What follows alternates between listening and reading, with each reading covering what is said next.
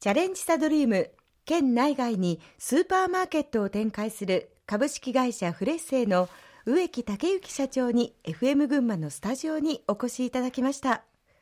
少し仕事のことを離れてプライベートな一面も伺えればと思いますが植木社長ギターが趣味だそうですね。あの中学生の時に、えー、親戚からフォークギターをねいただいて、はい、それをきっかけにギターを独学でやるようになってあのオフコースとかアルフィーとかが好きで、はい、でだんだんとその音楽にのめり込んでいく中でね、はい、あのいろいろロックとかもう少し激しいハードロックとかも好きになって中学の時にあのまあ本当に何曲かしかやんなかったんですけどバンド組んで。で高校になってからもねバンド続けて、はい、大学までずっと サークルでやってて趣味としては一番長いかなっていう感じですね。今でもなんかバンドを組んでやってたりとかするんですか、ロータリーの仲間とバンドをやってね、年に何回かそのお披露目するような場面があるんで楽しんでやってますよ。それから、うん、あの私ちょっと気になっていたのが、うん、腕にうん、術ですか？パワーストーンですか？これはね二つしている。そうなんです。あのね一つはこのかみさんにあの、プレゼントでいただいたものなんだけど、もう一つはねこれ興福寺の今改築をしてるんですね興福寺、えー、その改築してる興福寺の材木のその端材で作った数珠なんですね。いや貴重じゃないんです。そんなあのね売店で売ってるんです。そうそれをねあの今して私ねあの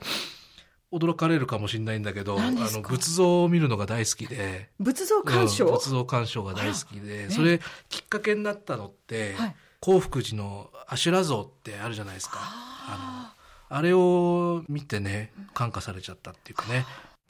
アシュラって戦い好きな好戦的な邪神横島な神様なんですね。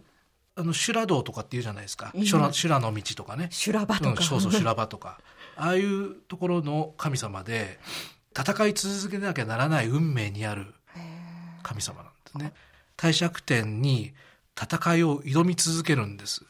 で負け続けるんですね。なんだけどもそんな中でブッダの言葉に感激してそれで仏教に帰依するんですね、えー、あのそういう物語になってるんです。でそのお釈迦様の言葉を聞いて、はい、今まで自分のしてきたことを悔い改めるような、えー、そういう表情っていうのがあの興福寺の阿修羅像の表情だって言われてるんですね。アシュラ層というと、こう厳しい顔のように思うんですけど、幸福寺に関してはどちらかというとこう凛々しい美少年風の柔らかな。して、えー、アシュラのイメージとは全然違うアシュラ像なんですけど、私もこういう社長業をやらせてもらってる中でね、はい、戦い続けなきゃなんない運命なんでね、いずれやっぱりそういうふとね、心の安らかになる時期をね、迎えられるようになりたいなっていうのがまずあって、で、そのいずれ幸福寺の阿修羅像のような、はい、そういう悟りの心境というか、そういうのを自分自身で感じることができる時期が来たらいいなっていうふうにね思ってて、はい、年に1回ぐらいはあの奈良まで行って、はい、阿修羅像を見てくるんですけどねこの間も実はね行ってきたんです。あそうですか。あと待ち受け画面も阿修羅にして、ね、本当だ。どこまでも阿修羅マニアですね。そうそうそうまだまだプライベートのお話も聞きたいんですが、えー、仕事の話に戻りまして、はい、えー、改めてフレッセの今後の目標をお聞かせいただけますか、うん、はい。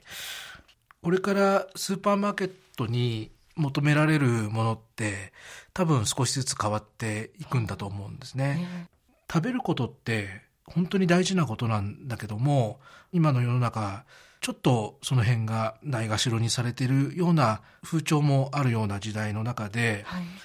自分たちがやるべきことっていうのはお客様の一生涯の食生活を支えるっていうことを目指していかなきゃいけないなっていうふうに思ってるんです。はい、っていうのはやっぱり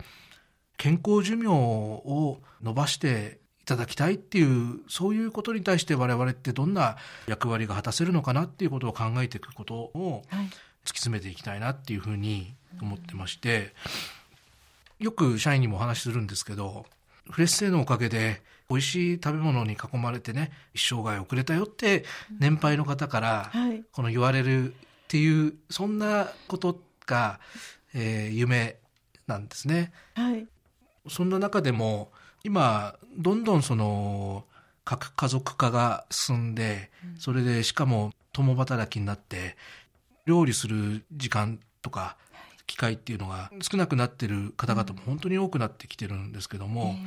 子どもたちがその料理っていうものにあまりあの関心がなくなっちゃったりねあの関わったりしなくなっちゃったりしてるっていうことが今のその傾向としてあるところがあるんでね、はい、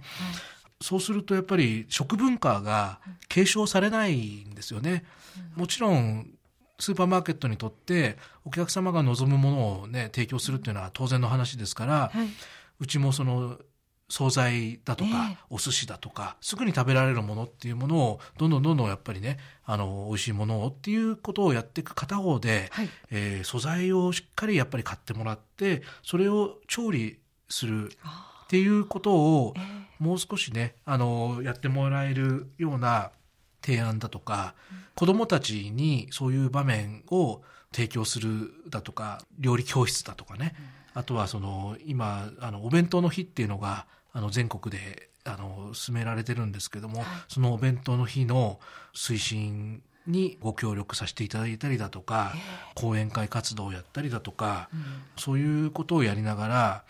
食生活を豊かにする食文化を継承するそういったことの一役を担っていかなきゃいけないなっていうことで、うん、我々しっかりサポートしていきたいなっていうふうに思ってます。最後にこれから起業したいと考えている人や事業を引き継いでいく人へのメッセージの意味も込めて伺いたいんですけれども会社を経営していく中で大切なことは植木社長何だと思いますか？やっぱりあの志って一番大事だと思うんですよ。何を何のためにやるのかっていうことがずっと心の中に刻み込まれてその目的のもとでやり続けるっていうことがやっぱり大事なことで起業する人もそうだし、えー、事業を引き継ぐ人も心の出発点においては同じだと思うんですね。だからそういう部分で自分の心の出発点っていうものをしっかりと持ち続けるっていうことが経営者としては、起業した人もそうだしあの事業を継承した人も同じことなのかなというふうに感じてます。でやっぱりね企業も人も社会のためになる、私たちなんかは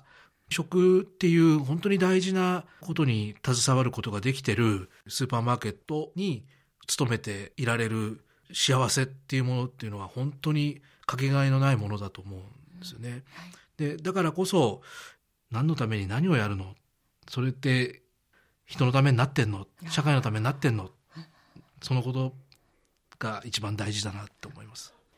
これからもあの高みを目指したサービスというのを楽しみにしております。はい、頑張ります。え今日のトップインタビューは県内外にスーパーマーケットを展開する株式会社フレッセイの植木武之社長に FM 群馬のスタジオにお越しいただきお話を伺いました。さあそれではもう一曲お届けしましょう。選んでいただいたナンバーですがこれはどのような思い出の曲ですか？もともとあのジャーニーっていうバンドのそのオリジナルソングなんですけど、23年前に映画で「ロック・オブ・エイジス」っていう映画があってその映画って、まさしく私たちの世代でロックが好きな人間がよく聴いた音楽がそのバックに流れるそういうストーリーの中でね、まあ、形成されてる映画なんですけどその中でカバーされてるこのジャーニーの「Don't Stop Believing」っていう曲なんですけどこれもあの実はその最近バンドでもコピーをしましてね、ええ、あのギターやったんですけど